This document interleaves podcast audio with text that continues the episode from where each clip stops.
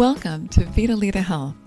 I'm Lisa Henderson, a registered dietitian nutritionist and a proud Gen Xer.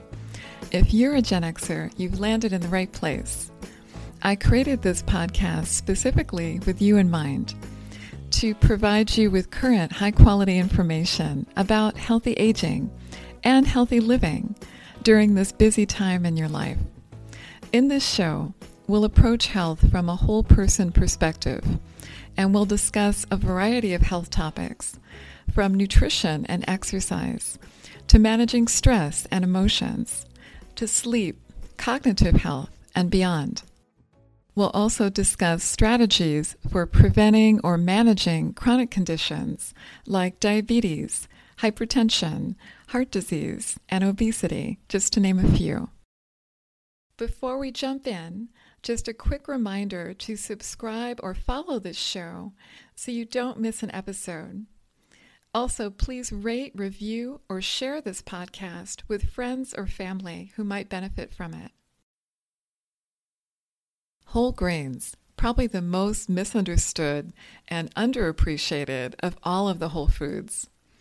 They are present in every culture across the planet in different forms and have been a solid, reliable source of nutrition and fiber since ancient times for century upon century. Yet many of us in today's keto loving society have cavalierly cast them aside, considering them unworthy and unimportant for a healthy diet. As a nutritionist, I feel compelled to plead their case. So today I'm going to provide my defense argument for whole grains, why they're beneficial, and why they deserve a second chance as an integral part of a healthy, balanced diet. The first thing I'd like to do is clarify the difference between whole grains and refined grains. Whole grains are whole foods, and like all whole plant foods, are rich in fiber and nutrients. On the other hand, refined grains have had some of their natural components stripped away, so they have less nutrients and fiber than their whole food counterparts. With whole grains, the husk is normally removed, but other than that, all parts of the grain are still present the bran, the germ, and the endosperm. Those are the three main components of the whole grain in its natural form. Refined grains have had two of these natural layers stripped away the bran and the germ, and in doing so, some of the beneficial vitamins, minerals, and fiber have been removed. So I know the word refined sounds nice and it sounds lovely, and normally it is, but in this context, it's not a good thing. Some examples of refined grains are white rice, grits, white bread, wheat bread that's not whole wheat, and most types of pasta and noodles. These foods are not bad, they're not shameful, they're simply less nutrient dense than whole grains are. So you're simply not getting a good return on investment for your health with refined grains. They're also counterproductive when trying to maintain a healthy weight or reach a healthy weight. Refined grains contain sugars and calories, but don't have the necessary fiber to balance that out to slow down digestion and absorption. And as a result, you don't feel full even after eating a large portion of them. So you keep eating. And in doing so, you take in more calories and sugars than you intended. Not surprisingly, this is not good for weight control. And it's also not good for blood sugar control, which most of us need to be thinking about at our age in our 40s and 50s, and with the high prevalence of diabetes and prediabetes. So, now that we've talked about why it's a good idea to minimize refined grains in your diet, let's dive into the positive aspects of whole grains. Whole grains are the seeds of grasses cultivated for food. And again, a grain is considered a whole grain if it retains all parts of the seed the bran, the germ, and the endosperm. Some examples of whole grains are quinoa, brown rice, wild rice, black forbidden rice, red rice, whole wheat, spelt, bulgur, dark rye, barley, buckwheat, amaranth, oats, millet, sorghum, and popcorn. Yes, popcorn. In my opinion, the very best way to get whole grains is to have the whole intact kernels of whole grains when possible. So, what do I mean by that? The whole intact kernel.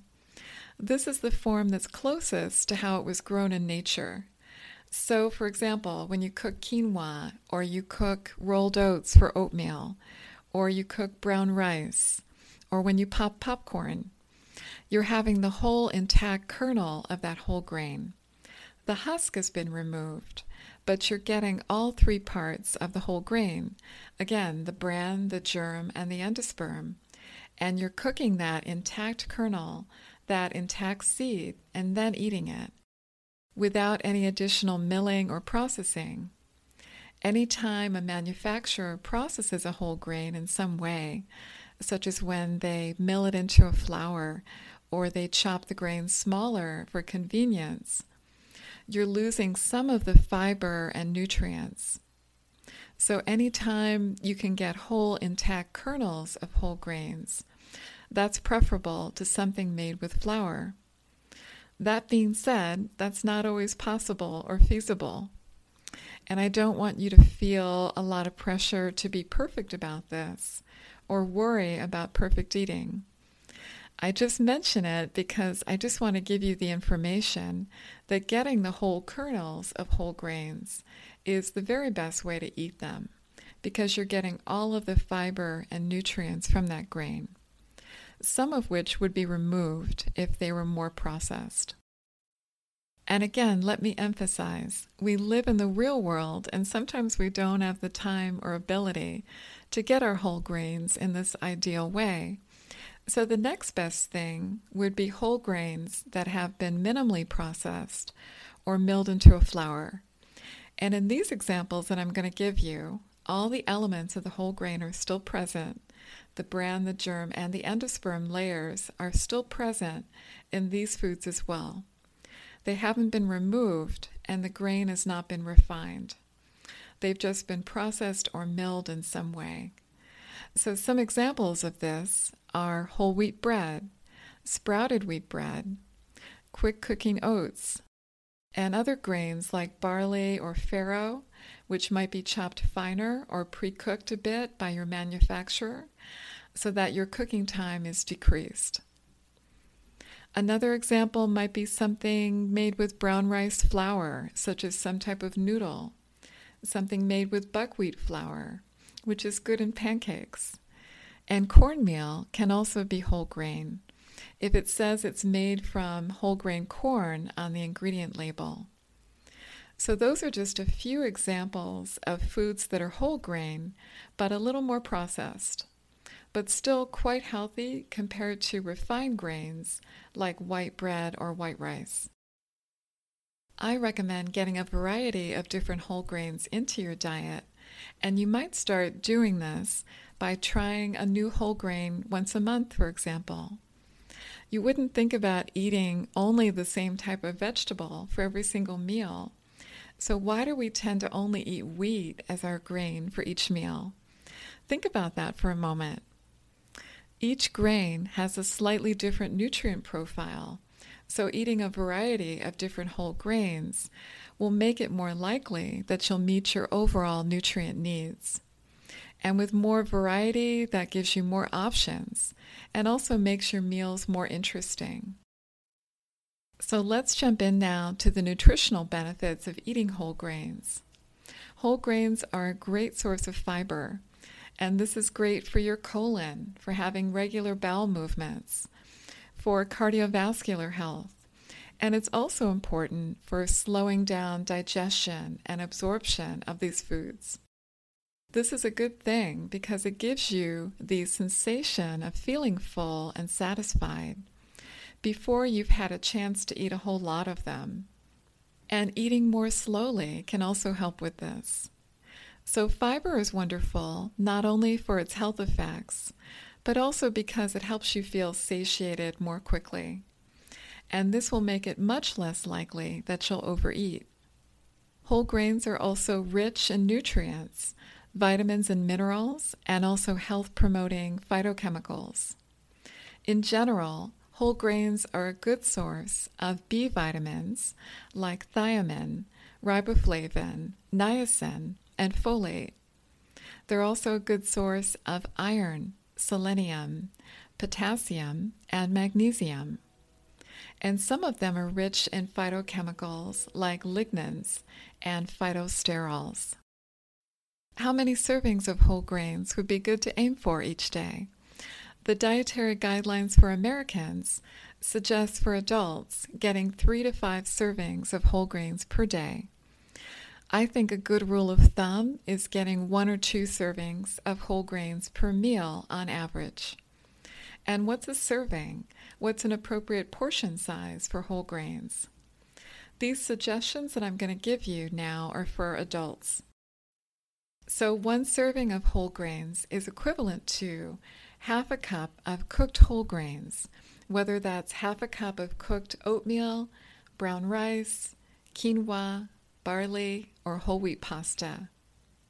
One serving of whole grains is also equivalent to one slice of whole grain bread, meaning 100% whole wheat or dark rye bread or sprouted wheat bread. And when I say one slice, I mean one regular slice of bread that's probably around 80 calories, not one of those big honking slices of bread. One serving of whole grains is also equivalent to half of a whole wheat English muffin, one whole wheat tortilla, five whole wheat crackers, one pancake made from buckwheat flour, one small piece of cornbread made from whole grain cornmeal, or three cups of pop popcorn.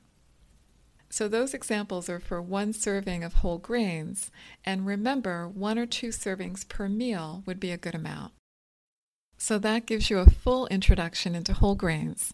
Don't miss part two next week when I dive extensively into meal planning ideas and dining out tips for whole grains. Thanks for listening and see you next time. I hope you learned something new from this episode. If you enjoyed it, I would love it if you would leave me a five star review.